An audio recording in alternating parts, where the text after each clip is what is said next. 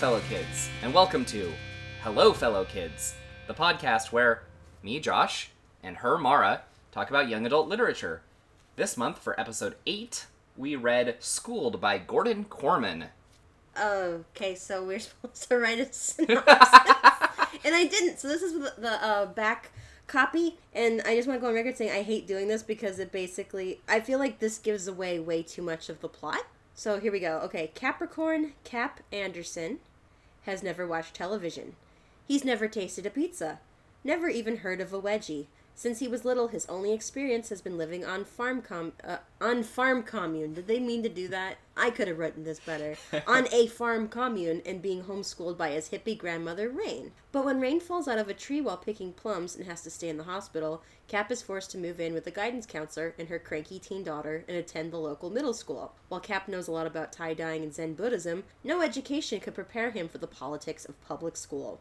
Right from the beginning, Cap's weirdness makes him a moving target at Claverage Middle School, dubbed C Average by the students. He has long, ungroomed hair, wears hemp clothes, and practices Tai Chi out on the lawn. Once Zach Powers, big man on campus, spots Cap, he can't wait to introduce him to the age old tradition at C Average. The biggest nerd is nominated for class president and wins. Will Cap turn out to be the greatest president in the history of C Average, or the biggest punchline? You decide! it doesn't say you decide, I just. They can't see me, like, point at the microphone, like, yeah! Because it's not a visual medium. It's not a visual medium. I uh I kind of championed for this book not because I I knew anything about it, but because I'd read a bunch of Gordon Corman when I was younger. And when I pulled this off the shelf and opened it to start reading for the podcast, I realized I have a signed copy. no way. Yeah, For real? yeah. Anyone could have done that. it's just a mountain range with a dot at the end. Yeah, come on.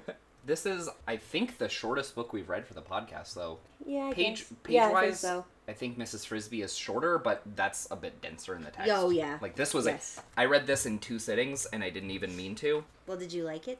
I thought it was fine. That's how I felt. It was okay. It might have been better if it hadn't been right off the back of the thing about jellyfish, Oh, which yeah. did contemporary Okay. middle school so strongly. And also, this gave me like really strong Stargirl vibes. Like I haven't read. Stargirl. Same thing, but with a girl. Okay. Except Cap's better at staying true to himself. He he does not change throughout the book, really. Right. Like, like he, he's more like, oh well, you know, the outside world's actually kind of cool, but he doesn't fundamentally change as a person. Whereas in Stargirl, she likes that idiotic boy who's all like, "Could you kind of be town toned down, being so weird?" And she's like, "Cool," and I'll quit going by Stargirl. I'll go by my birth name, Susan. And then she's miserable as a result. That didn't happen here, but still, like just the level of weirdness and then the response by the other kids is just I was just thinking Stargirl like the whole time, but they're pretty different. You had not posted on Goodreads that you'd finished by the time I rated it. I rated it three stars. That sounds fair. Okay, so we're still real boring and samey. I don't know. Do we really want to differ that much? I've seen us differ. It's not fun. okay. she throws books and then blames it on ghosts. That had nothing to do with us differing. That was just me being bored. All right. Schooled by Gordon Corman. Chapter 1. Our protagonist, Capricorn, who was referred to from here on out as Cap, because I'm not calling this kid Capricorn. And also, every time I th- saw Cap, I thought I pictured Captain America every time. I did that a couple times too. he's just walking through the, the school with his shield. Oh, it's perfect because he's totally confused because he is literally out of time. Right. Okay, anyway. So, uh, Cap lives on a hippie commune with his grandma Rain, who homeschools him. And uh, this com- commune used to be like bigger in the 60s and 70s, I guess, and maybe some 80s, and probably 9. I don't know where I'm going mean- with this. Let me just name all the years. Well, I, because because Cap was Cap could remember there being people around when he was a kid, like a smaller kid, but everybody's kind of like flaked off, like gone Yeah. away, I- and it's just Rain holding on to this commune. yeah, I don't think it was like a mass exodus. It was just as People flitter away. yeah, from the '60s to it's 2007 when this takes place, and Yeah. naturally people's mindsets are going to change, so it just Right. dwindled. yeah, yeah. In fact, he was working on a vocabulary lesson when Rain fell out of a tree while plum picking. Usually, injuries are treated by their neighbor, Dr. Cafferty, who's a veterinarian, but Rain says she needs a real doctor, meaning a hospital. So Cap loads her into the pickup and off they go. Only Cap is pulled over by the police and arrested for driving without a license. He's cuffed, but the cop lets him go once he understands the situation, which takes a while because Cap isn't good at explaining. He's so okay. Anyway, at the hospital, Rain has a conniption when she's told she needs eight weeks of physical rehabilitation. They tried to make her go to rehab. She said no, no, no. uh, she's upset because it's just the two of them on the commune, and there's no one to look after Cap since his parents are dead. The doctor's like, oh well, call social services, I guess. And the social worker for Cap's case is Mrs. Donnelly. She takes one look at Cap and knows he's from the commune, Garland Park. Uh, Mrs. D grew up there herself from the ages of 6 to 11 until her parents decided to rejoin mainstream society. If anyone's going to understand Cap, it's this woman. She decides not to send him to a boys' home, good call, and impulsively tells him that he's coming to stay with her.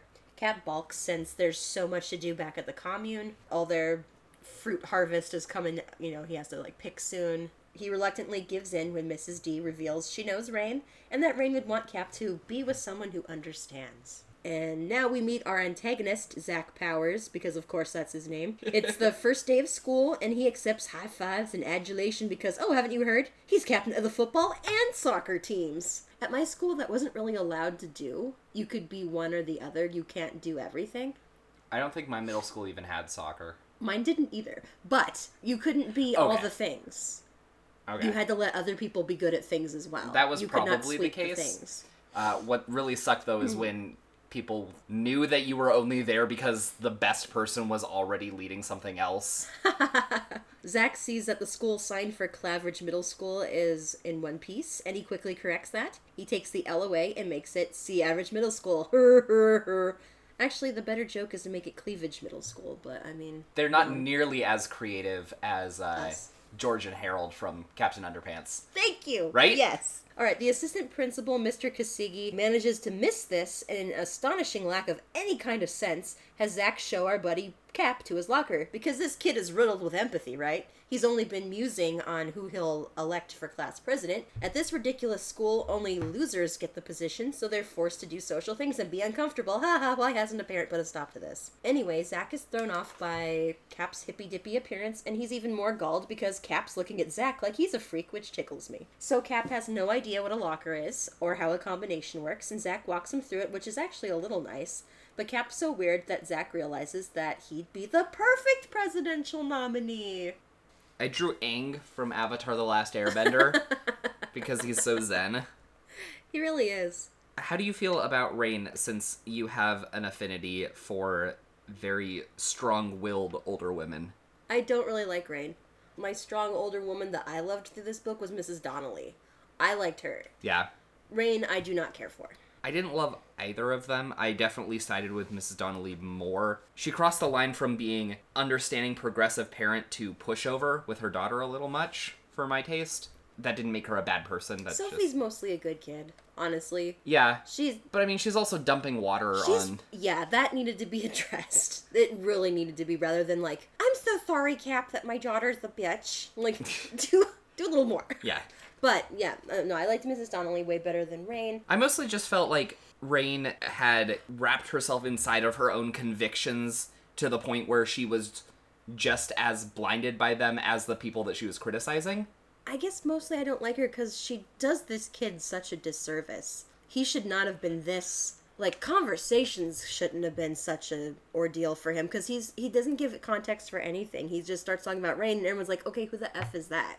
And like no one knew he came from a commune at towards the end of the book, and it's like, why don't you why didn't you tell anyone that? It explains so much, and I, I just feel like she should have given him more opportunities to talk to people because they would go on to trips into town rather than I'm your only companion. So I didn't like that. Right. He he should not have been this clueless. Like to a degree, obviously, but not Yeah, you not can, like this. You can educate someone on a conceptual level about things that you disagree with. Cap's shoes are sandals woven out of corn husks, That's terrible. which this was actually the most important line in the book for me because I'm growing corn at my house and I didn't know what to do with the husks. But, uh, Shoesies. Make some cool shoesies. Make some shoesies. I mean, maybe that'd be good if you like lived in Arizona, but would it really work that well? And I don't know. Make them. Tell me. okay. T- come back and tell the podcast how your corn husk shoes went, and write like cap on the side. They're my caps. Like them. And everyone's like, what? I'm ready for the next cap Okay. chat. All right, Cap Chap. All right, after school, Cap witnesses his first fight. It's between two boys and is literally over nothing, but Cap is baffled and appalled. A teacher comes to split it up and demands to know what happened. Wisely, no one speaks up, but Cap doesn't know that snitches get stitches and earnestly explains exactly what he saw. It comes across sarcastic since no one is earnest at 13, and he's sent to the assistant principal's office. Now, this is what happened. The fight starts with, Were you looking at, jerk face? Were you looking at butt wipe? And they start wipe hitting each other, which is very true to life, except they'd be saying swears. Teacher comes in, Break it up! Alright, who started it? He did! The two chorused, each pointing at his opponent. The teacher's like, Okay, come on, who saw what happened? And Cap's, All oh, I did. Well, Butt Wipe wanted to know what Jerkface was looking at, and Jerkface wanted to know what Butt Wipe was looking at. I turned earnest eyes on the bloody and dirt smeared brawlers. You were barely three inches apart. Couldn't you see that you were looking at each other? The teacher reddened. Who do you think you are, Jerry Seinfeld? You must have me confused with another student. I told him. My name is Capricorn Anderson. Are you talking back to me? Yes, I ventured uncertainly. There are a couple times where it really highlights how dumb some aspects of our own society are, though. Like, are you talking back to me? Well, that's how a conversation, Conversation works. works, yeah. yeah, I, I read that out to. I thought that was so. fu- I was sitting at the table eating dinner, and I just laughed so hard, and then I turned and read it to my mother, and it made her laugh too. Especially the line like, "You must have me confused with another student." just so you know, I pictured you as Cap the entire time when I wasn't thinking of Steve Rogers. well, now can you picture me as Steve Rogers? But No, okay, I'm sorry. all right.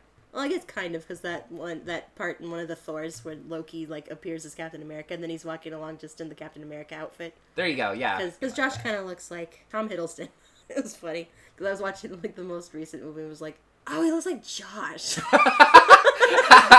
That's why I've never been attracted to Loki. Sorry, Josh.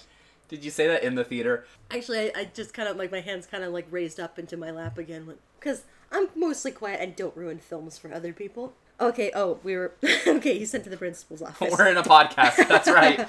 okay, so Mrs. Donnelly comes to get Cap, and she promises to straighten out the disciplinary problem. What's important is going to see Rain. Uh, when he goes to see his grandma, he unloads to her about his crappy day, and Rain's upset that he's out in the real world with no preparation at all. There's no hope that Rain will be let out early, so Cap's fate is sealed. Uh, Mrs. Donnelly and Rain visit a while, talking about the old days, and it's nice, but Mrs. D gets tense when Rain calls her by her full hippie name, Flora Mundi.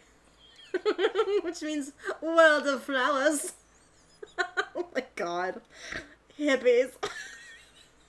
then Mrs. D takes Cap home to her split level in suburbia, which he hates with all its rooms and various building material. but he does like Mrs. D's beautiful 16 year old daughter, Sophie. Meow. At school, Cap is befriended by exactly one student, Hugh Winkleman, who I have to remind myself is not Henry Winkler every time I read his name. yeah, it's like Steve Rogers and the Fonz sitting at a table. A. and then when Cap goes B. he sits with Cap in the cafeteria and he warns him against all the people Cap should avoid. Basically everyone, but especially anyone wearing a backward baseball hat, which is a very good rule of thumb for everyone in life. As they sit there, someone launches a spitball. Uh, poor Hugh flinches like the bullied child with PTSD he is, but the ball wasn't meant for him. It lands in Cap's long, flowy Finn hair. Finn from Adventure Time, because when he takes his little It's cap off, it's just whoosh. Also what I pictured every time I thought of Cap's hair. Okay, it lands in Cap's hair. The spitball came from someone at Zach's table, Naomi Erlinger. Suddenly, the assistant principal comes on the PA and announces that eighth grade class nominations are open. Uh, oh, so far there's only one, and it's Cap. Hugh thinks Cap put in for it, but Cap's against the government. Hugh realizes the presidency is just another Zach Powers method of torture, and he wants to warn Cap, but realize that if not for Cap, Hugh would be the nominee. The last kid who had the post skipped graduation and then transferred to an alternative high school, so he'd never have to see any of these SOBs ever again. So Hugh stays silent, poor Hugh, and poor Cap, eesh, but he's still upset about the PA system, never mind being nominated for class president. Okay, uh, Zach and uh, a wannabe girl, uh, Naomi Erlinger, run Cap's presidential campaign. Naomi is head cheerleader Lena's best friend. Lena is who Zach actually likes, but Naomi thinks she can bring Zach around if she's cruel enough to Cap. I've known so many Naomis in my life. Cap wins in a landslide, and the kids demand a speech. All Cap can say is they picked the wrong guy. Why, they ask. I don't know anyone's name. This is the funniest thing anyone's ever heard. They put in a bogus suggestion box where the kids ask for bullfighting rings and Gatorade fountains, and Cap passes these on to Mr. Kasigi, who never actually tells Cap that everyone's screwing with him. Ta da! We just found the shittiest person in the book.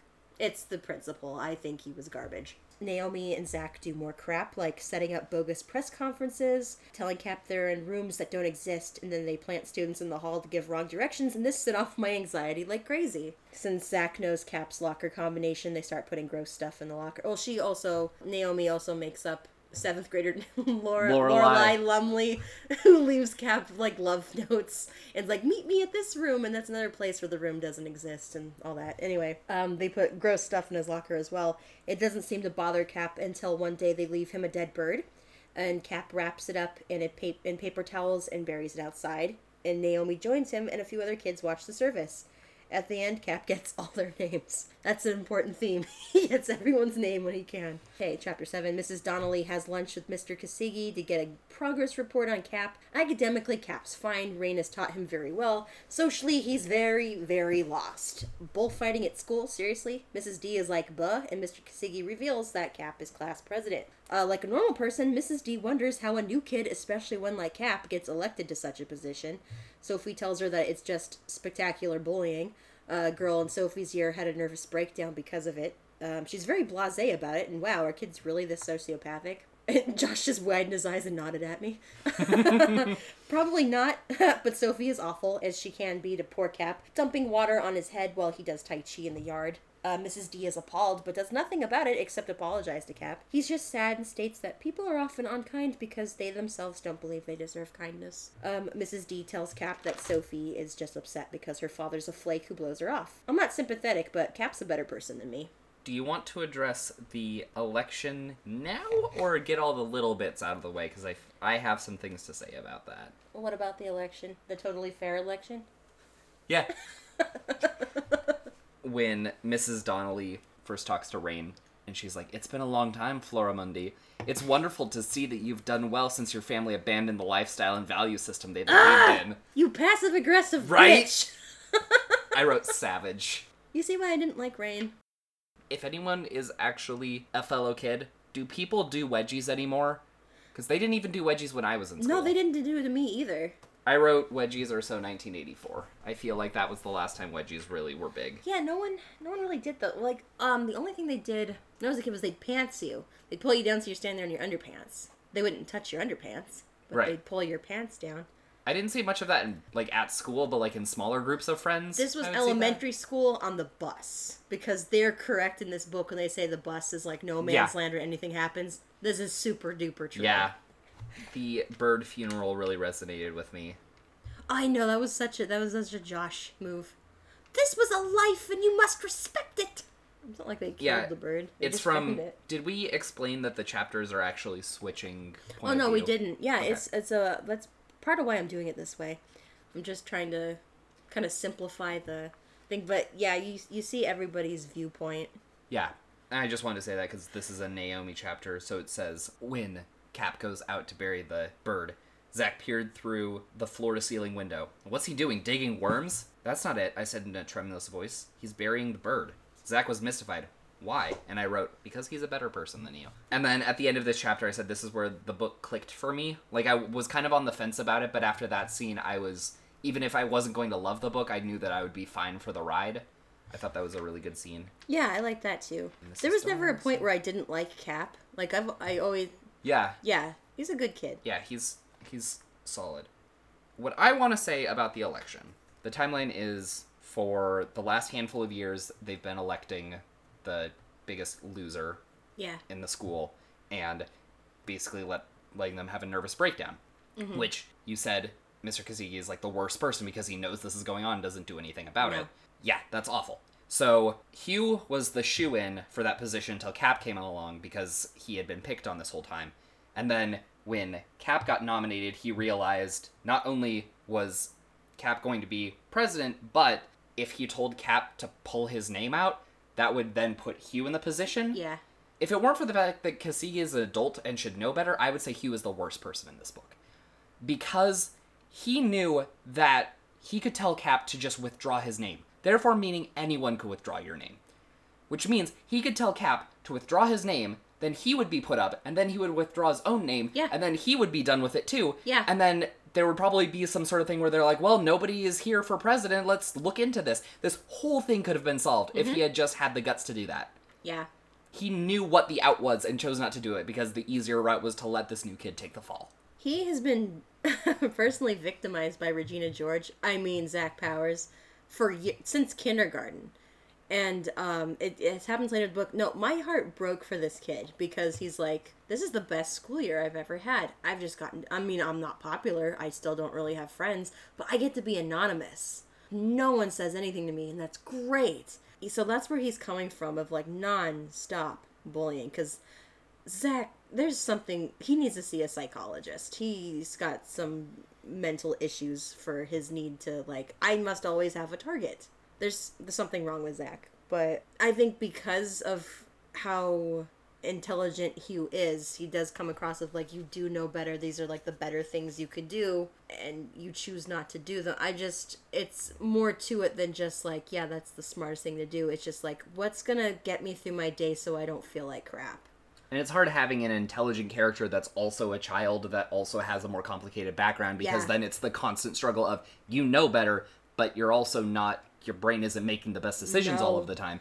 And what you're seeing is finally a light at the end of this miserable years long tunnel. Um, so I can understand that. It still frustrates me, but I can understand what the he was kind of going for Yeah. there. No, he's still a pretty crummy kid, but I, I don't know. I, I hesitate to call him like the worst if Kasigi wasn't in the picture because I mean Zach Powers front and center, boom. That's a terrible person. I think the only reason why I write him off is because he's so obviously like actively bad, whereas Mm-hmm. Yeah. the people that are passively awful kind Hugh of frustrates not me more. the representative. This is not the person you want to emulate. Don't be like you. Right. Be like Cap. Be like Cap. Be like Cap. I'm just picturing the fin flowing hair in like the Captain America outfit. Can I have a button that says "Be a chap like Cap"?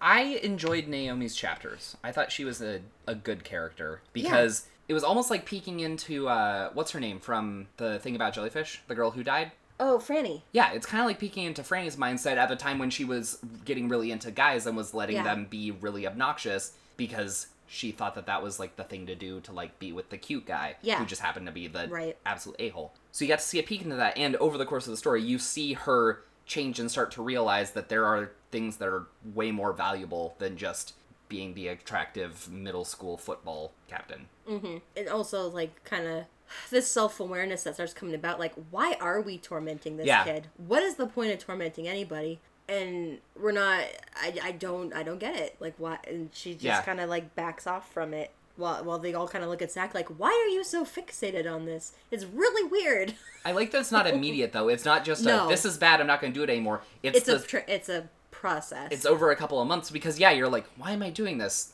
i guess because we all do it but then you slowly start adding in your own logic to it of this isn't adding up at all and so that was a cool progression to watch Yeah. All right. So next Cap chap, um, chapter eight. Um, meanwhile, uh, Cap just misses his grandma, and he's confused by everything at school, and he hasn't even an inkling that he's being teased. He has no idea. That's the first clue. Uh, he tells Hugh about the Lorelei Lumley love notes he's getting, and Hugh tells Cap to invite her to the Halloween dance. Cap, of course, has no idea what that is. And of course, of course, the president is expected to plan the dance. One day, someone steals his sandals. Someone steals his sandals while he's meditating, and he has to take the bus home barefoot. Uh, the floor is gross, but he's more upset by the rambunctious behavior of the other kids on the bus. Uh, at the house, he uh, hoses his feet off, and Sophie's repulsed by this for some reason. And instead of telling her to go F herself, Cap starts pondering nice things to do for Sophie. Uh, Sophie's trying to date a guy named Josh Weintraub, uh, but it turns out he's a big dull dud, and to top it off, he's getting back together with his ex girlfriend. Because he talks to, to her about like video games for three hours, and I was like, hour Totally hour one, I'd be like opening the car door and rolling out. so how'd your date go i don't know she tumbled away 50 minutes in I said I said Halo and she went ah. Um, Sophie's understandably pissed and comes home to Cap jingling car keys at her. He's offering her driving lessons since her flake dad blew her off and her mom's way too busy. Knowing Cap was arrested for driving, she realizes that despite his young age, he knows how to, and off they go. Cap's a really good teacher, all calm and zen, even though Sophie tries to drive through a neighbor's garage. But then they see Sophie's mom, Rutro. Luckily, she doesn't see them, and Cap takes over driving to sneak them home. Uh, Mrs. D is suspicious to see them watching TV calmly, but then Sophie says something nasty, and all is right, except her heart's not really in it. Hmm. Sophie isn't the only one warming up to Cap. Naomi is still helping Zach terrorize Cap, but watching how calm Cap always is makes her realize how juvenile and stupid their pranks really are. Cap's Zen stoicism is only pissing Zach off, though, and he doubles down on his douchebaggery. Naomi suggests switching their target back to Hugh Winkleman, but Zach says it's too late. Cap is already president. For some unfathomable reason, Naomi still wants Zach, but she's starting to root for the Tai Chi practicing, meditating hippie Cap. Alright, meanwhile, uh, poor Hugh Winkleman is living his best life. Not because he's popular, because he isn't. He gets to be anonymous and not tormented on the daily. He feels guilty for this joy since it comes at the expense of Cap, who's drawing all of the bully's fire. It's really bad on a school bus where the driver, Mr. Rodrigo, turns a blind eye so anything goes. The kids have started throwing lit matches at Cap. Not that he's noticed, of course. Uh, suddenly, Mr. Rodrigo grabs his chest and drops to the ground. Cap runs to take the wheel, saving them from smashing into a dump truck. He yells, Where's the hospital? Everyone's stunned, but Naomi runs to the front and starts directing Cap. The radio comes on, the dispatcher wants to know what the F is going on. Cap can't work a radio, so Hugh takes that over and tells the dispatcher the situation. They're told to pull over and wait for an ambulance, but Cap says there's no time and has Hugh disconnect the radio because it's distracting. Hugh checks on Mr. R as well. He's unconscious, but he's breathing. I thought that was kind of nice of Hugh to like kind of take everything and it's like, okay, he's got a pulse, he's breathing, like we're okay. Yeah. Um, soon all the cops in the world are chasing the bus, and all the kids on board are silent and terrified. And that I found that part hilarious. They finally make it to the hospital, and the staff gets Mr. Rodrigo inside right away. The popo knock Cap to the ground, cuff him, while all the kids shout, "Fuck the police!" Not really, but they do protest. The negative response to Cap's heroism. How do you feel about Sophie, other than her being a really crummy kid? I thought Sophie was interesting. She's not bad, bad, but she's just such an asshole. Yeah. There's a bit of Sophie in me, so. Oh, she gets mad at Cap when they watch they watch this terrible soap opera called Tears and Trigonometry. How great is that title? And um, she gets mad at Cap for like talking out loud, giving advice to like the screen. And I just want to point out that I didn't grow up on a hippie commune, but I always give advice to TV people while watching, so I really related to that. The segment where they were talking about watching trigonometry and tears together. That was when I was done reading for the night. I started watching Degrassi. It's Just immediately Degrassi. turned it on. Well, and, and when I finished the chapter about the the bus and him getting arrested, I put on I actually put on the cop killer song so I could hear the "f the police" part. I do not advocate killing police officers. Please, please don't. I mean, I don't really advocate. Please don't take my delight at the children possibly yelling that, which was what they would do in real life. you know I'm right. Protest the systemic injustices of the police. Don't kill them. Right. Yeah. We're with that. Look at the violence inherent in the system. Did you ever have to take a school bus? Never back to my own house, but a couple of times to other people's, but I don't remember it very well just because it was so infrequent. Whenever I picture a school bus, though, instead of picturing the, the crazy, I just picture Napoleon Dynamite. It's mostly that. But um no, I've taken the bus quite a few times in my life. Like a couple years in elementary school before I moved to a place where I could just walk to school. And then all of middle school, I was I took the bus. And it was an adventure. We had a bus driver, his name was Larry. He was He this would be. is an old man. And and everybody he's like you kids you kids stop it. That's kind of the extent of it. And then he had a heart attack? no that never happened. But once he yelled at us so much his dentures flew out. You you kids stop and his dentures like fly out. And um then he was yelling at us once. Because when they turn in their bus they have to clean the bus and like we always like threw papers i guess everybody threw papers around Sure. stuff. i just sat and like got a ride home. Like Right. everyone else had to turn it into like, let's be shitheads. So he's like, you kids, you kids are just a you're just a bunch of pigs. And this kid in the back yells, I smell bacon. And then we all laughed hysterically. And he was like trying not to laugh because he wanted to still be mad, but it was it was funny. And this particular incident with Cap driving the bus and all the kids getting like quiet and sitting still, there was a substitute bus driver we had once. I we'd never seen this woman before or since. I don't know if she ever actually drove a bus before, or if she just desperately wanted a job. She took out a fence, and she knocked over a stop sign. And uh, at the fence, we're like, whoa! But at the stop sign, we're like, we might die. Wait, this So- was during the same trip? Yes. She- oh, good same grief. trip. Same oh, trip. goodness. We- It was the same block. I'm not even kidding. And, and like we did get kind of quiet, and everyone like uh, after the second one, like the the fence, like you could see, like oh maybe that was just I don't know, because she was. I think she just got flustered because she got off the route and uh, was going through this residential neighborhood that never should have had a bus go through it because the streets were too narrow, and she did take out somebody's fence, and then at the end. of the block, I guess she was so flustered by the fence that she ran over the stop sign. So we're all like, oh, oh no. so we did kind of like get a little quiet with the second one, just like, what's she gonna hit now? Maybe she was never actually hired to drive that bus. Maybe maybe she was like the guy uh, at SeaTac a couple weeks ago. Oh no. Oh, hopefully that, no, that didn't happen. She didn't crash the bus at the end with all us off. It was like, no, okay, I had my dream of being a bus driver. Now I'm gonna drive this off a cliff. Sad. And it just freeze frames while it's in the air and credits roll. What is this like? Like um, like Hugh name dropped like all the like the whole line of cops following them. He's like, it's just like Thelma and Louise. I'm like, what a kid in 2007 know what Thelma and Louise I- is? right? He should have been Nuh-uh. like I feel like we're in GTA. That would have made more right? sense. Yeah, Thelma and Louise. I'm like, an adult wrote this book. You can't fool me. I love when that happens. It's like, yes, it's a an ingrained cultural reference for people that are like at least 16 plus. Yeah. Not this kid. No, no, he would not have. So, uh, Cap's let off with no jail time and is bemused by the experience, but everything is confusing in mainstream society, so no harm, no foul, I guess. Naomi joins Cap for Tai Chi from then on out, and she warns him that she, Zach, and the other kids aren't nice, and he needs to be careful. It's a kindly meant but useless warning since Cap doesn't understand. I feel like I use this tr- word, this whole phrasing the entire thing. Cap doesn't understand. Cap is confused. He's just like, what? Cap ain't gonna get it. No, no. I don't understand. um, Cap goes to another press conference, but in addition to Zach and his idiot friends with their bogus questions, uh, that just kind of confused Cap. Uh, there's, you know, real kids there who want to know all about the bus hijacking.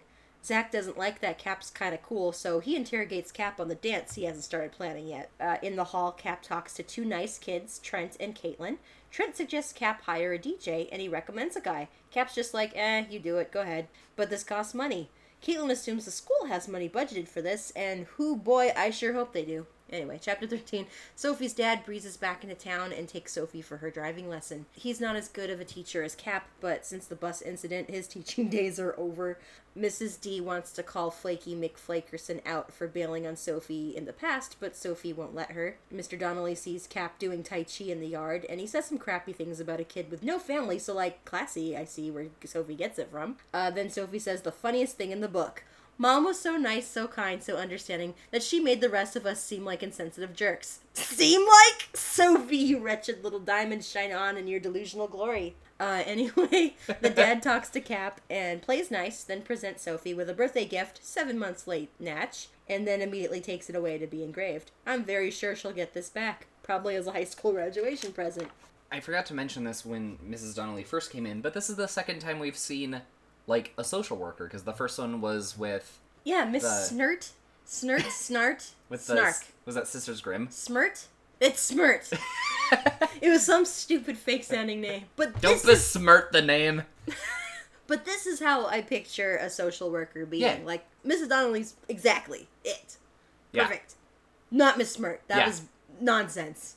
And uh, whew, Sophie's dad's He's such a crappy dad. He's so. Oh my god. I mean, I know I've I've I've met that sort of dad. Oh yes, I have. Yeah. I mean, my dad wasn't like this. My dad was just like not present at all. But I mean, Do you have I to keep kinda- coming back? I kind of rather he didn't. Yeah. He didn't do this. He, I never had my hopes. My one of my aunts is like him. Where she, I gotta tell you this, but she made all this this promise to all us kids if we fin- finished high school on time, like graduated without getting a GED, just like the high school diploma, and if we took two years of a foreign language, she would take us to the co- a country where they speak that language. Guess if that happened or not. Not I've- even a little I've bit. still never left the country before. Well, you took a bunch of years of English. Yeah. Boom. Here I am. yeah, it was that, and like she was like, "Yeah, we're gonna go to a hockey game. We're gonna take you guys to this hockey game." I wrote it on my calendar. I got all excited, and then I like kind of the day before, I like mentioned to my mom, like, "Are we gonna go?" And she's like, snorts. Because she's not delicate about it like Mrs. Donnelly kind of is with her daughter, just like, come on, let's just. Da, da, da. My mom's like, no. It was just a lot of stuff like that. I learned faster than Sophie. Like I was like 11 when I was like, okay, I can't count on her, and just stopped.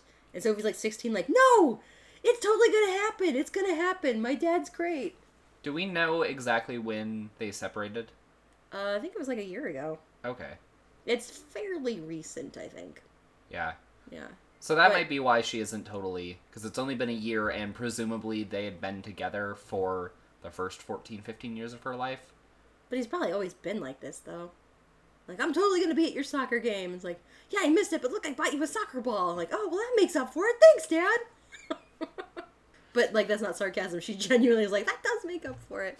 Because they make these, like, people like to kind of make these big promises, and then they like make it up in some other way. Yeah, and they- then it gets like forgiven, but it's like, yeah, but you get hurt every single time.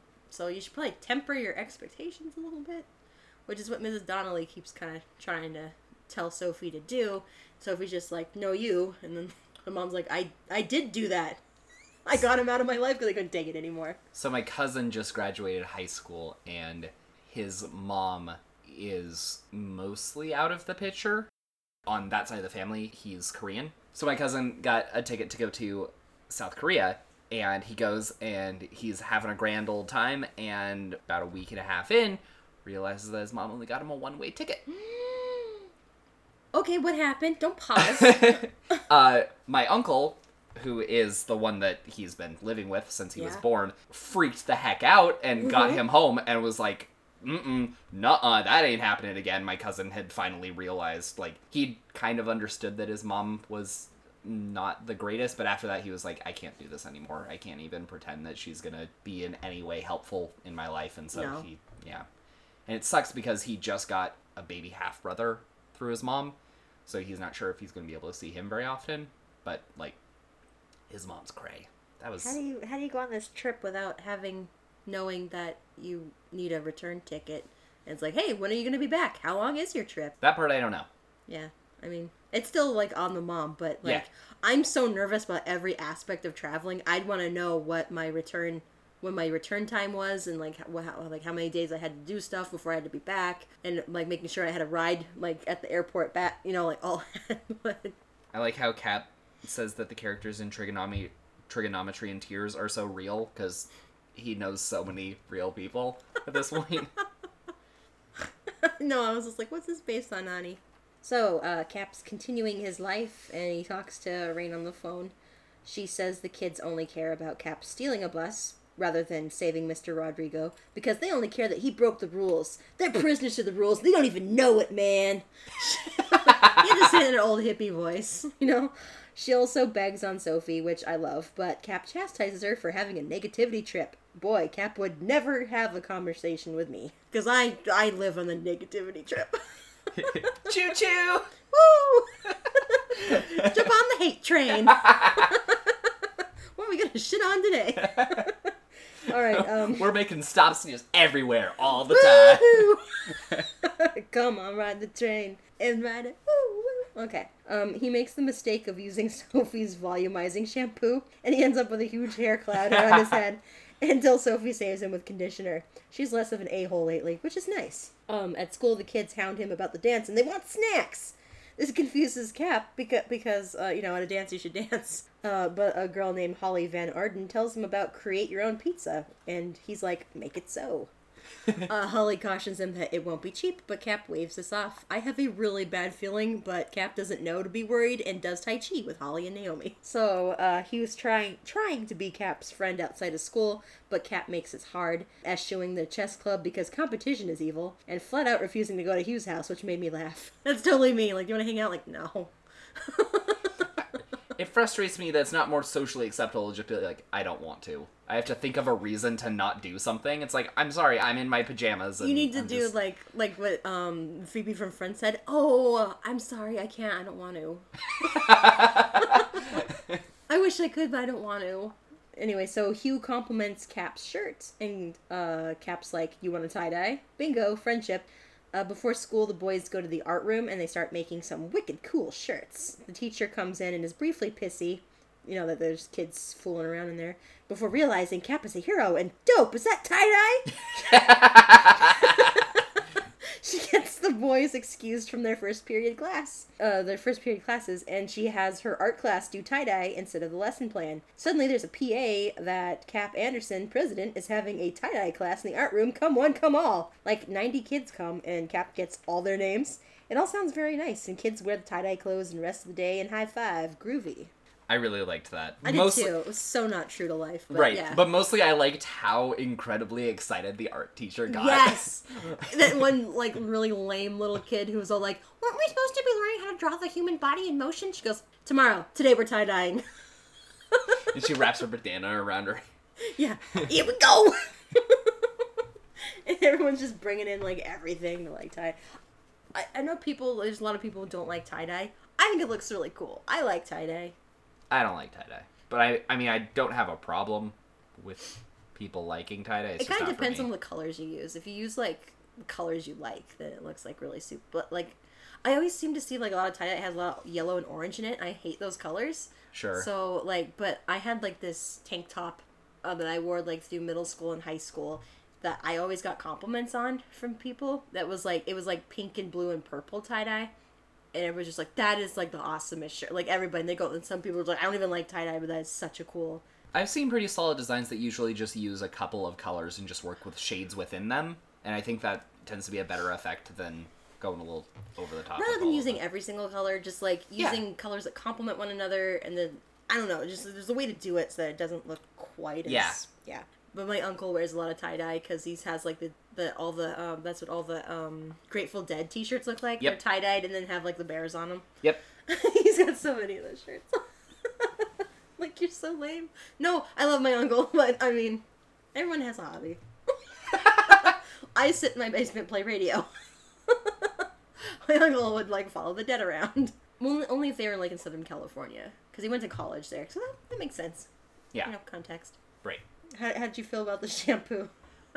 Yeah. Has this happened to you? No, but it did remind me of the time in in high school when some friends decided that they were going to straighten my hair. I looked hideous. Pretty much the worst I've ever looked.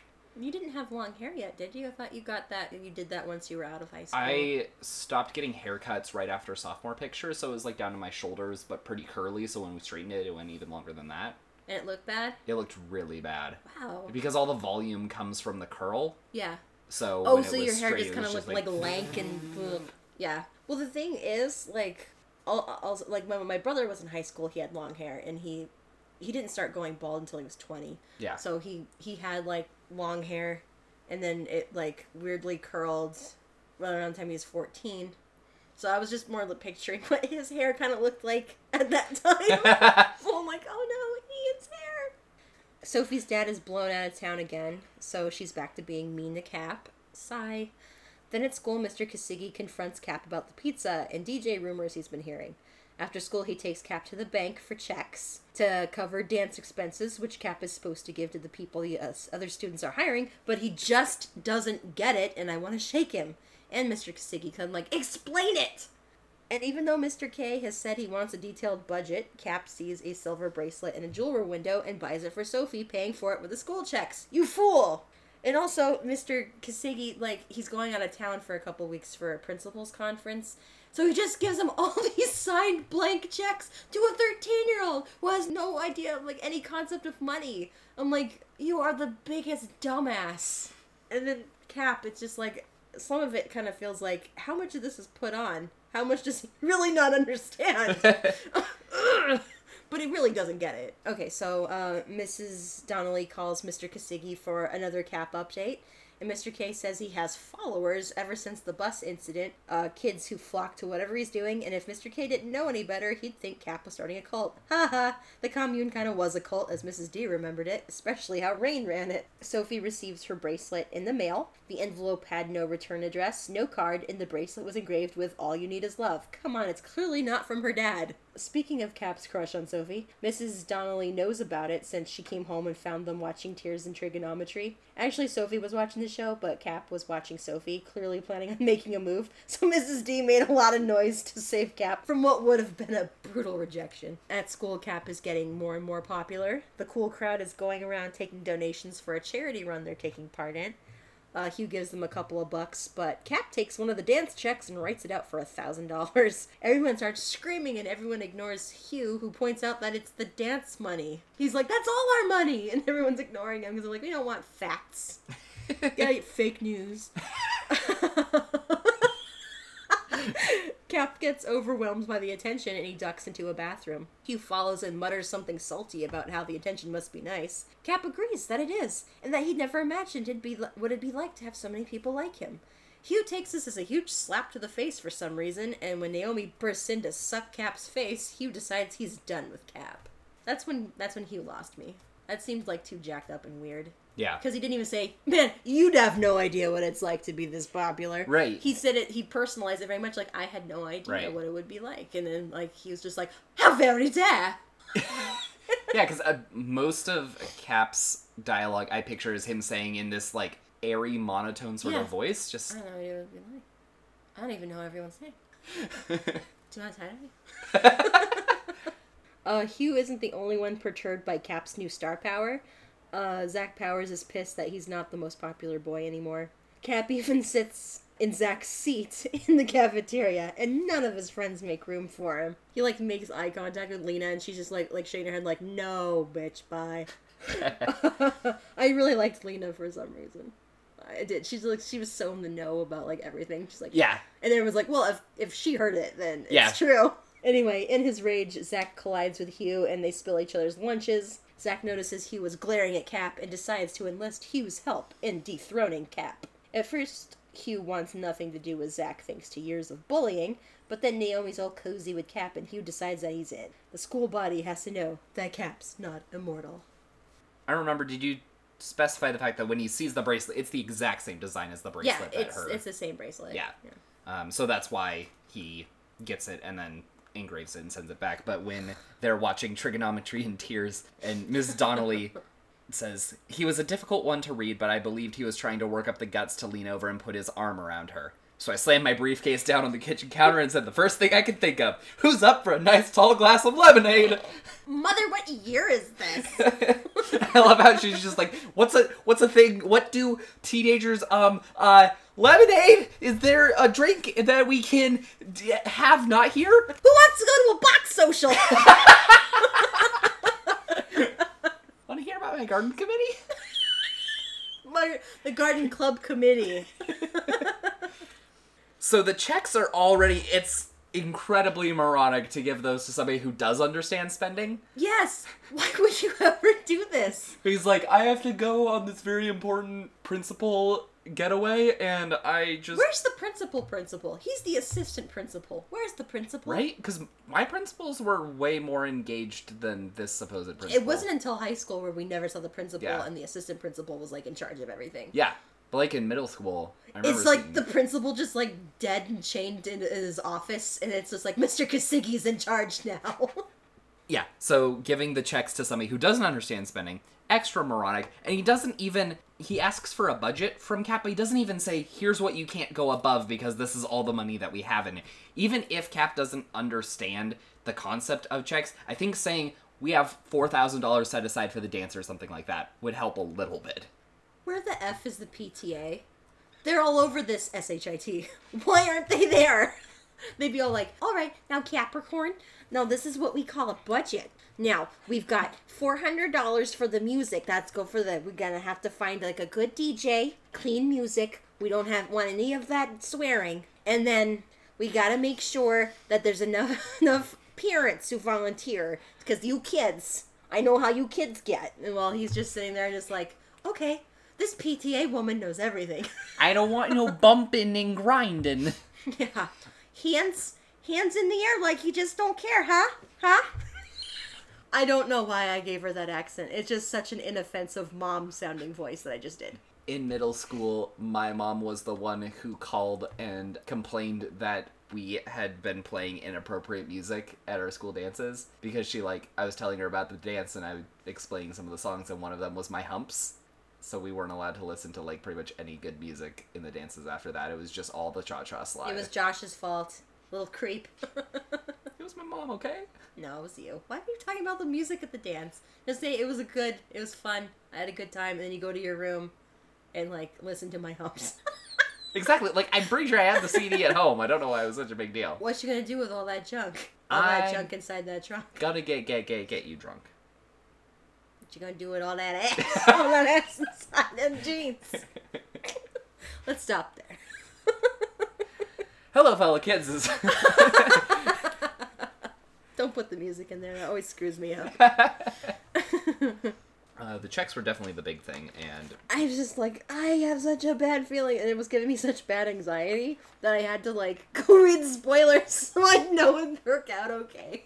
I was so worried. even though I was already pretty against Hugh at this point, I did like the fact that he's just it. It's like he's a ghost, and he's walking around trying to tell people. He's like, "It's our money." It's not his money. The school's name's on the check. Look, and they're all just like, look at that, a thousand dollars. Chapter twenty. That's where SHIT gets real. Uh, during a pep rally, Hugh takes Cap to the locker room and he dresses him in a football gear. Cap worries that he doesn't know how to football. I think he actually said it that way. I don't know how to football. I'm like, Cap is me. Um, but Hugh tells him that he only has to show his support for the team, then he shoves him out on the field. Uh, everyone in the stands are jeering and they look mean. Cap's alarmed by this. He's supporting the team. Then he sees some football players running at him. Then he thinks to look down at himself. He's wearing the opposing team's uniform. Oopsie poopsie.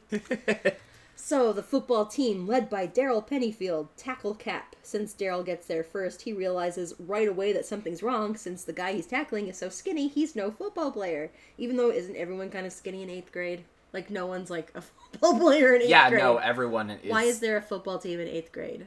Like I mean, there was a football team at. there was one in mine, I met, but no one went to any games. Yeah, like no e- one I knew. Everyone was super scrawny. Like you, you Yeah, can't. You, everyone. I don't think you can bulk up until you're like No. sixteen. They're children. But anyway, this one's super skinny, I guess. And uh, Daryl shouts for everyone to stop, but it's too late. They all pile on Cap. The coaches run over shouting because, dude, when is it ever okay for 20 guys to tackle one guy? Uh, that's when the kids realize this stunt wasn't planned. And they're all horrified when the helmet comes off and they see that they've tackled Cap.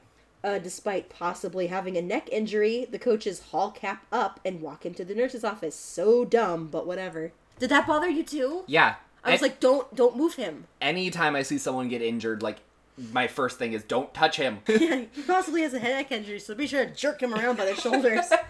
just kind of how you doing. yeah, let me just go. There. Okay, so the coach orders the team to stay on the field, and while the rest of the school follows Cap, the team try to figure out how all this happened. Zach suggests that Cap came up with the whole thing himself since he's so weird. That strikes Daryl as weird, and the tiniest seed of suspicion sprouts. Coach comes back and reams the boys out for the 20 guy dog pile they just took part in. Not only could they have seriously injured Cap, they could have injured themselves as well. Luckily, Cap's going to be fine. Uh, throughout the day, rumors about the event start circling, the most egregious one being that Cap's going to get his revenge by running over the team with a school bus. Lena settles everyone down by saying that people have seen Cap in class. He's been in his afternoon classes. Be cool. He's not. He's not getting a school bus. When Daryl starts to get upset, blaming himself, Lena informs him that none of this is his fault, it's Hugh's. He was seen in the office getting yelled at. The pieces fall into place. Someone put Hugh up to this, and Daryl saw Zach talking to Hugh at lunch the other day. Furious, Daryl goes to confront Zach, but Zach denies everything, being a huge jerk about it, and even tells Daryl he's got a big butt, which is such a girl thing to say. Daryl, What you gonna do with all that junk? I'm gonna get you drunk! Daryl goes to punch Zach, and who steps in but Cap? Give peace a chance, Anderson. Cap takes the hit and goes down hard. This is not Cap's day. Daryl carries Cap to the nurse, and the last the kids see of their class president, he's loaded into the back of an ambulance. Can I just say tell a story really quick? Yes. This this part where he's like, I'm just car- I'm picturing him carrying me like yelling like medic like the whole way because uh, when my brother was in middle school, some kid he didn't know like punched him from behind, and my brother grew up with me for a sister, so his first instinct was to turn around and swing. So he swings at this kid, and the kid's holding his head, and my brother's like, "Oh, oh, are you okay? I'm so sorry." So the guy takes my brother and throws him into a wall, and we had all these like horrible stucco brick walls, so it was like all nice and patterned Yeah. for him to like and like scratches up his head and and and like he's like ugh and his friends like grab my brother and basically do this like drag him to the the nurse's office while yelling we got a bleeder! And my brother was suspended. And so was the kid. And the, assist, the assistant principal was sitting there like you had a choice to make and you chose to do this. To my brother because you're supposed to just be beaten. You're not supposed to fight back. We were taught that if you were being bullied, you're supposed to say, I don't like when you say mean things about my hair. It makes me sad and I want you to stop. Which is the most surefire way to get someone to bully you Oh twice God. as hard. i'm gonna bully you now yeah, while I was watching it, I was like, I want to be a bully now. it's like Dare. What's drugs? I'll do it.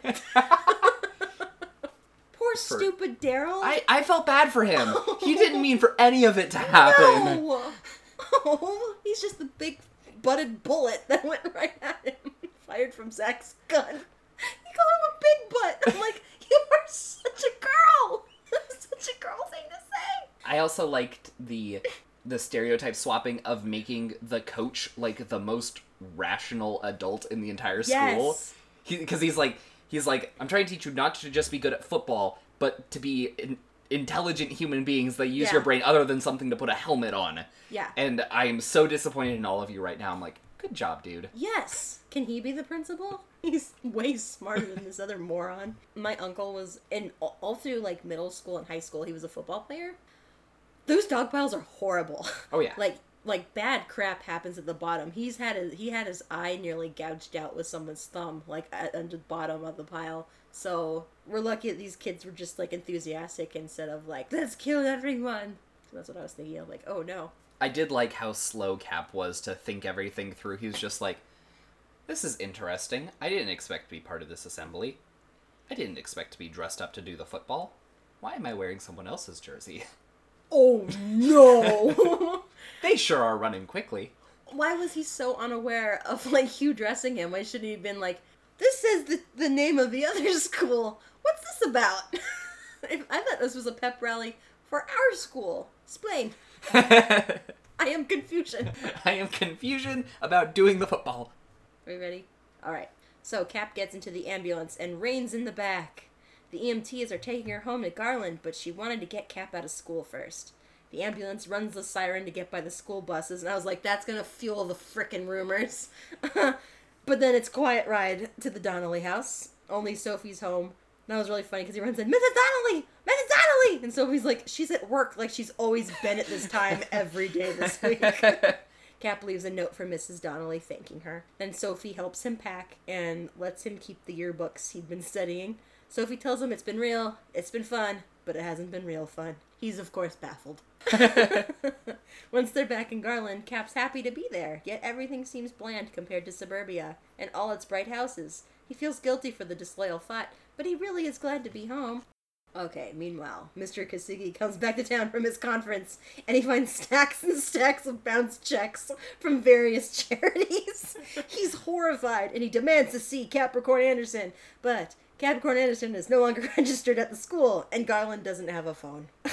so he calls Mrs. Donnelly and leaves messages that are so frantic. She doesn't call him back, she comes to the school. Uh, she takes one look at the checks and says it's his fault. I love that. She's like, Frank, this is your fault. what was he thinking giving a 13 year old boy like Cap blank checks? Nice going, Frank. Yeah. Oh, nice, Frank. What, I can't sneeze? Well, it's actually Ron for that video. Okay, Cap doesn't know how money works. She tells him that she grew up on Garland as well, and that money had seemed like magic. They go over to the charges and see that some legitimate dance business was funded, but what's this jewelry store charge? Maybe prizes? Uh, Mr. K figures he had this coming since he's been turning a blind eye to how the kids have been electing their president. He's like, I was expecting it to blow up in their faces, but not my face! I'm like, you're the grown up.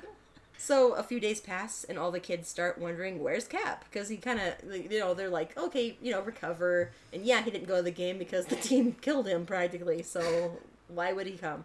But then, you know, enough time passes. Naomi directly asks a teacher who says he's not a student there anymore, and don't mention Cap's name to Mr. Kasigi or he'll get emotional about it. she doesn't mention that this emotion would be rage. Um, shortly after this, the dance is canceled due to unfortunate circumstances. Uh, Lena has one of her office contacts steal Cap's file, but it's empty. And they're all like, he should have transfer papers from his schools. I was like, how do you know so little about him? That he came from a com- commune and he'd have nothing. I was just like, why'd you bother taking the file if it was empty? You should come back and go like, this bitch empty. Eat! oh, it's gonna be so dated in a few years. In a few Years? months. Yeah, it's already dated. it's not coming out till November. So, through some detective work, they find Olivia Weintraub, whose brother was Josh Weintraub, who briefly dated Sophie, who had a hippie living with her family. That's it! Ron wanted me to tell you that Ginny told her That Harry ain't no fang. I'm not an owl. Screw you, Hermione. Anyway, like, I'll pass messages for Ron because I love him, but, like, you can speak for yourself, Mr. Chosen One. I am the chosen one. She does whack him in the head. Okay, where are we going with this? Okay, so Naomi and Lena take Cap's bus to the Donnelly house, where Mrs. D and Sophie are about to go driving. I like that part. Sophie's just like, bye, no, he's not here, and like rolls the window up. Um, Mrs. Donnelly is squirrely, and she won't give any info on where Cap is. And Sophie says that where Cap is, they don't have a phone. Where we're going, we don't need phones. So the girls decide Cap must be dead. Alright, at school, everyone has taken it on faith that Cap is dead. The only people who don't believe it are Zach and Hugh. Zach's become a social pariah and gets insults carved into his locker every day, and spitballs get thrown at him at lunch. But then Zach is hit with a brainstorm while talking to Hugh. The way to get everybody back on his side. He and Hugh will throw a huge memorial service for Cap on Halloween. Sophie's on the phone with her dad in this chapter, and uh, she thanks him for her bracelet. And at first, he seems to have no idea what she's talking about, and then he's like, "Oh yeah, no problem. Good luck on your driver's test. Got gotta go."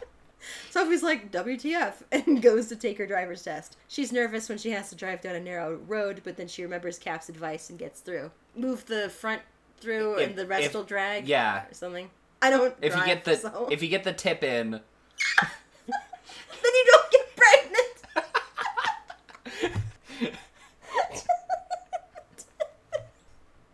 you stupid asshole. okay, let's get. Okay. Such a dick. Alright. Okay. but all throughout the test, um, she's pondering the bracelet mystery. It clearly didn't come from her dad, she ascertained from that phone call. and um, her mom would never delude her when it comes to her dad, so definitely not from mom. And then when she hits the radio instead of the defogger, the pieces fall into place. The radio is playing the Beatles. All you need is love. Sophie starts bawling with regret and runs over all the cones she's supposed to parallel park near. Because she's like, oh no, it's from Cap, and I was so crummy to this kid, and I gave him no reason to be nice, and this is the nicest thing he could have done. Anyway, the instructor feels bad for her and passes her anyway. Uh, Sophie decides to repay Cap's kindness by making sure he gets to go to the Halloween dance. the whole I'm gonna pass you because you're crying thing is so true. Uh, the first time I went to Vegas, I was like, I don't know, like ten or something, and it had been like the flight had been delayed. Okay, had- son. Yeah, I'm exactly. picturing you at the roulette table crying. They're like, okay, Josh, you can win forty dollars at least. I made like ninety bucks. They, I sat like at the very edge of the table, and and they were like, "What number should I play?" You got to do that. We went to Reno. I was fifteen and my brother was eleven, and we were told to get off the floor because we were children. But you got to you got to call red. Yeah. Yeah, bullshit. So it had been like a whole thing getting there, and it was like way late at night when we finally got in, and apparently a conference had come in and taken all of the rooms at the hotel that we had booked a reservation for. And You had dibs. yeah, exactly. We had dibsies. And my dad was going to try and be all professional about it, but my mom was just like, What? And just starts bawling in the middle of the. She was like, We just had it planned for my son so that he can see all the. And so they set us up with a suite at like the next hotel over with like a jacuzzi and everything for like no charge. Wow. Okay, that's a good tip, folks. Just burst into tears. And if you're not good at tears, carry one of those sticks that Yeah. you like break open. And it'll- yeah, no, if you want things, cry in public places. Yeah. Because they just want you to stop. Yeah, it's so uncomfortable for them. yeah. Like, oh my god, please don't.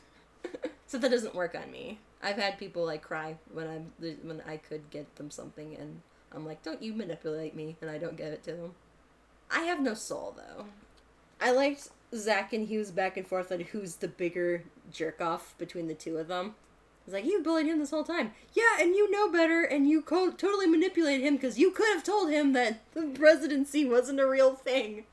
I understand not going over the entirety of a student's personal life, but when the class president no longer goes to the school, I feel like they should have let the student body know. Why isn't there a vice president? Why isn't there a secretary? Why isn't there a treasurer? They had all these dumbass positions. I liked that Kasigi was like, I just didn't want to be the only school in the nation that didn't have a student body, so I let the rest of the class just bully kids into the position so I would look better. Where's my conference? I hate this guy. so Yeah, he sucks. Boo earns. When Naomi confronts Zach, Oh, that was pretty good. yeah, and he said, he's like, I thought she had thoughts for me. I guess I misread the signals. she's like, you know, it was your whole thing with the football team that put him in this position. Why are you even pretending to care about it? And he was like, it's not my fault. Pennyfield's gone over the edge. And she's like, nothing's ever your fault. And I wrote the narcissist's prayer yeah. because he totally is exhibiting the whole Yes. like, it's not my fault. What's like the whole thing is basically, and if it, if I did do it, you deserved it. Mhm. Is basically the logic. Like he said, it was Hugh's fault. He was Boyd That's like, well, look at you. Why don't you do anything that you're supposed to do? Yeah. And he was just like, why can't you just let me live? oh, and it was like, as a result of like this, all this crap happening, Hugh, Hugh was kicked out of the chess club. He doesn't even get to be in the chess club anymore. I was like, ouch. don't piss off the chess club. Uh, chapter 27. Um, at Garland, Cap brings in the harvest and misses the middle school. I'm laughing because I already said all this crap. Maybe you'll edit that out. Yep. Okay, anyway, he really wishes he could go to the Halloween dance, but Rain said no when he asked. Dick move. Anyway, uh, she wouldn't even let him go on a supply run with her. To be fair, he's got two black eyes right now, Right. and if you go with a child in public who looks like that, you're just like, I didn't abuse him. I didn't abuse him.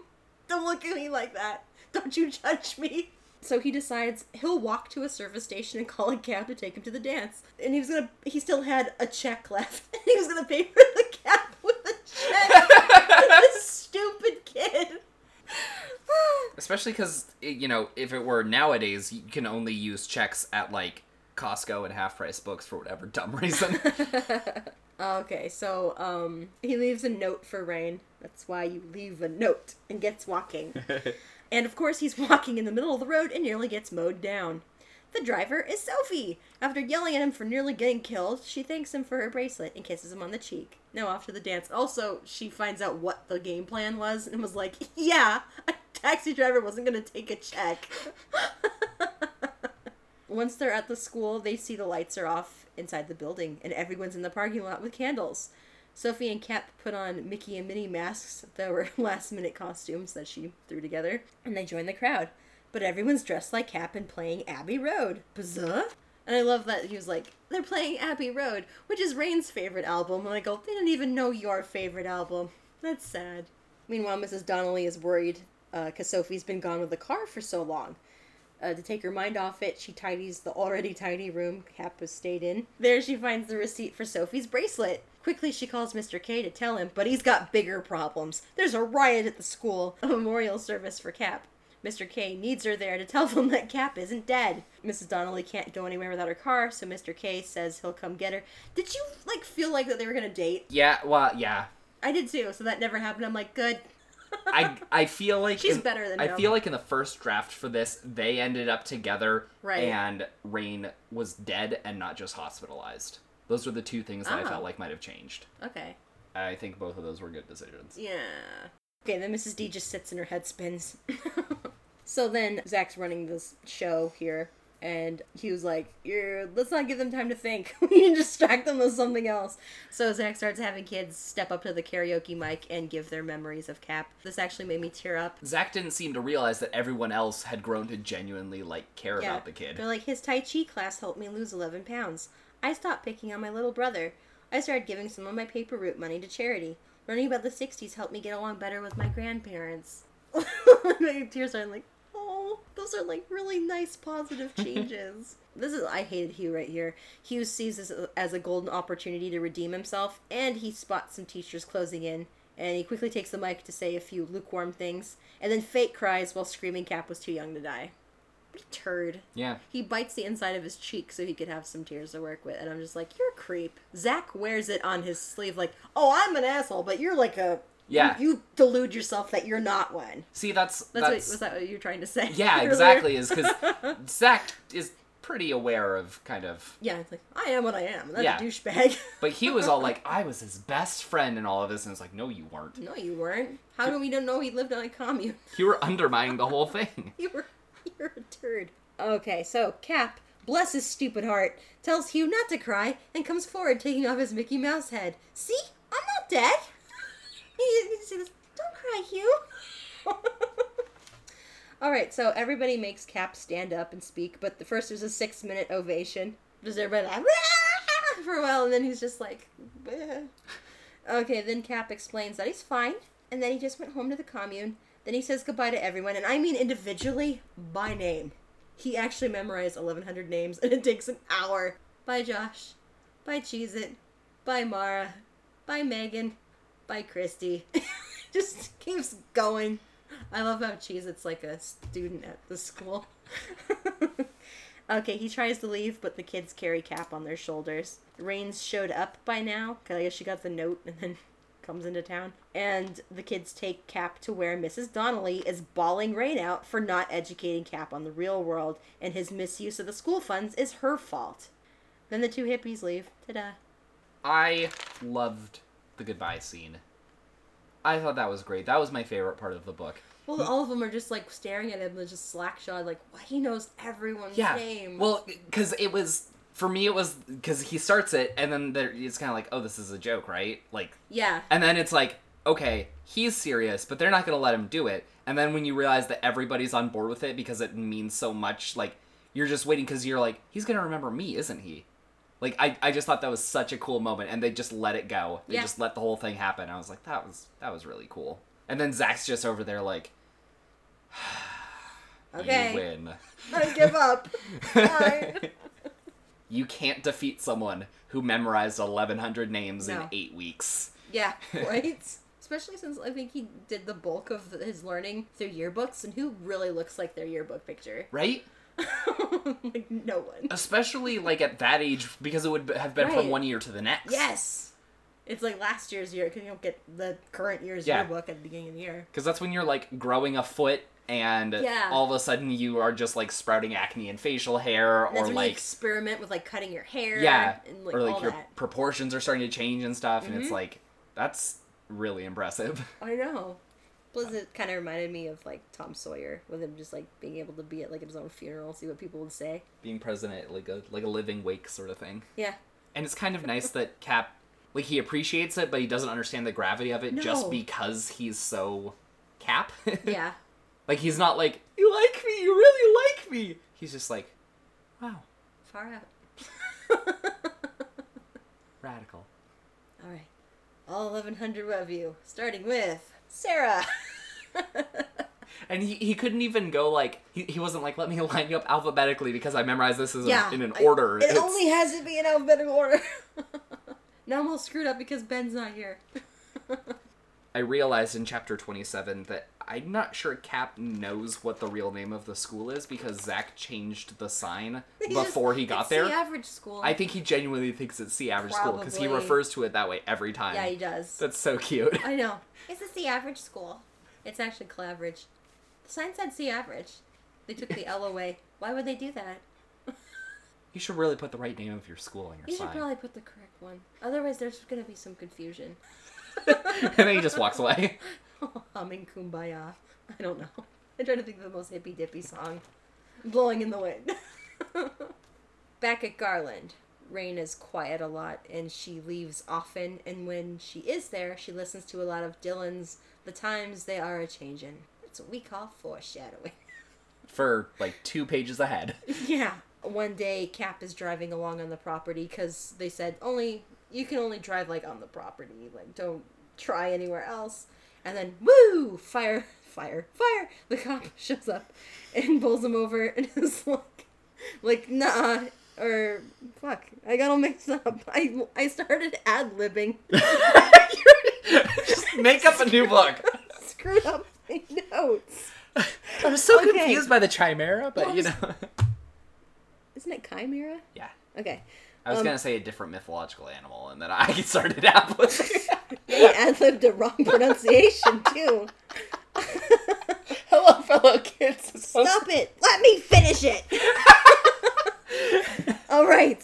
Okay, Cap is driving along on the property and he's pulled over by the police. He explains that it's Garland, and the cop's like, "Nuh-uh, belongs to Skyline Realty and Development," and they arrest him. At the police station, a slick blonde lady in a Mercedes waltzes in, and it's Rain. We'll say what?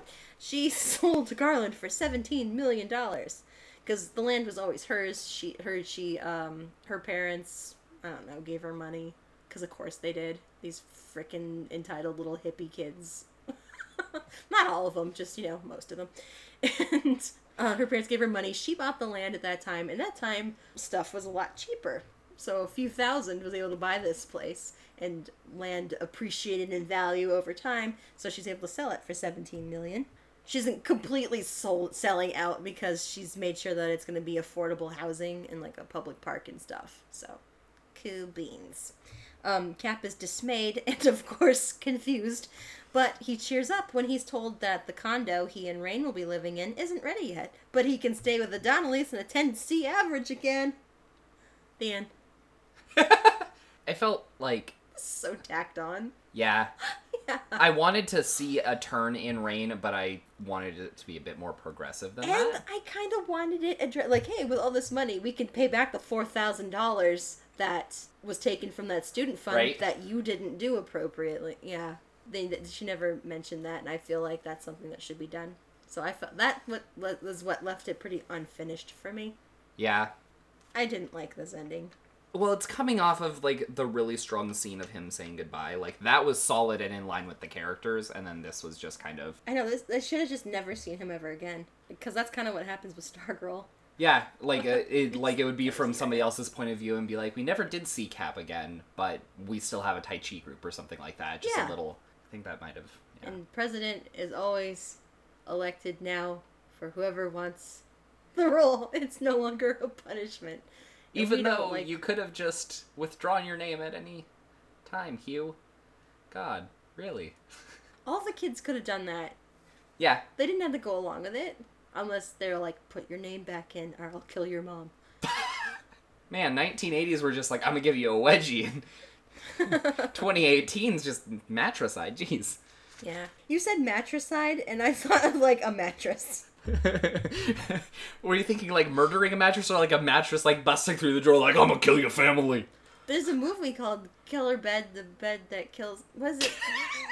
Death Bed, the bed that eats people. That's it. So, you joke, but it's happened. Have you seen Rubber?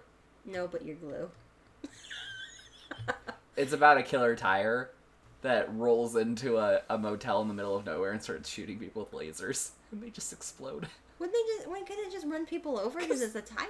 But he has got lasers. But he doesn't like you can't see the lasers. Just all of a sudden, he's I like got laser. laser eyes. And I know what you're thinking. Comes as no surprise. The Christmas lights are blinking. That's from um, Syphil and Holly, which you won't know. So that that was that. Yeah, it was it was fine. It wasn't as Gordon Cormany as I was hoping it would be. Okay, so what's fine. Gordon Cormany then? Because this was all I've ever read of this author. Right. So I'm not coming from it with like, oh, this is a wonderful time I had when I was a child. Most of his stuff that I had read was more adventure titles. Like he did he did a bunch of these trilogies. Like one was like Oh, like Island, and Yeah. Titanic, Yeah. On the Run, Um, that kind of thing. yes, Titanic was a little after I stopped reading him, but um, but that's kind of what I was used to. So like it was cool to see him try something different, but it didn't it didn't really feel like I was reading him for. You're not reason. Jerry Spinelli. Don't try and be Jerry Spinelli. That's who wrote Stargirl. Yeah, yeah. He would have he would have been he would have come in as a as a ringer. I'd, I'd say I'd say read Stargirl rather than this. I mean, it's not bad, and it really does not take very long to read. No. It's just not. It's not a cemented recommendation like some of our others. It's like if that sounded appealing, go for it. You'll be I'd done in an afternoon. Read Schooled rather than the Sisters Grimm. Yeah, I, I would put school probably like right in the middle. It's solid middle of the. It's hanging out with the Penderwicks for me. A oh. little below the I- Penderwicks, but like in the same like wide bracket. Not not in the not anywhere near the area where Wings of Fire is hanging out with Sisters Grimm. Yeah, because it's like those two, and then I it's, liked Wings of Fire a little bit better than you did. and then it's schooled in Penderwicks, and then Doll Bones is by itself like no one's as good as me. I mean that Oh, wait, one's wait, coming pretty close. Yeah, they're they're close. They're they're neighbors. they are. Yeah. Um, and I would say Mrs. Frisby and Fablehaven are the closest match. hmm So And there's the one we don't speak of, right. which is not invited to the party. All right. Uh, so should we do the end credits and then go into spoilers for? oh, there's nothing. That's the whole like- story. I was like, what? Was there a sequel where Cap does get in the school bus and run everyone over? and then one of the tires pops off and shoots everyone with lasers. okay, bye. I have to write something. All right. So thank you guys so much for listening. Uh, for next month, we will be reading Tunnels by Roderick Gordon and Brian Williams. So that's going to take us a bit more into fantastical adventure territory than the last couple of books. Oh, is that the Brian Williams I thought it was? Who'd you think it was? Well, like Brian will. Mine is water damaged. What? Oh, rude. Well, like that, like Anchor Man. I don't know who you're talking about. He, he's like a he's like a man who talks news. I, I, I understand those conceptually. Well, I didn't want to confuse make you have you go like that's Ron you know, he's, Burgundy, he- you idiot. he's the guy at the end of a rope that you throw off the boat to hold it in place. yeah, Anchorman.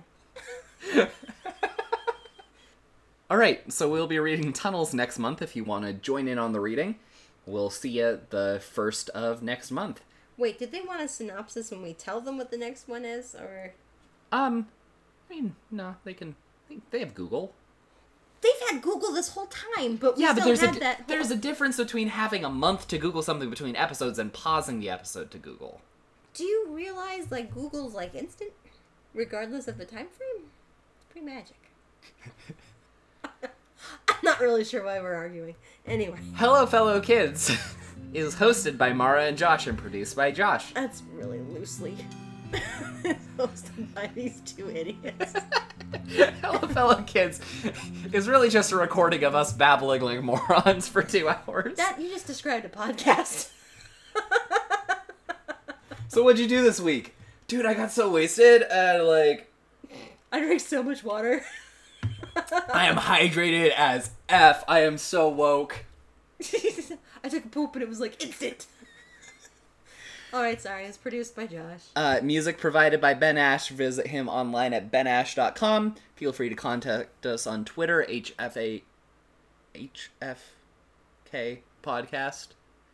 Or email us at hfkpodcast at gmail.com. While I have you, uh, let's see if anybody has uh, sent us an email.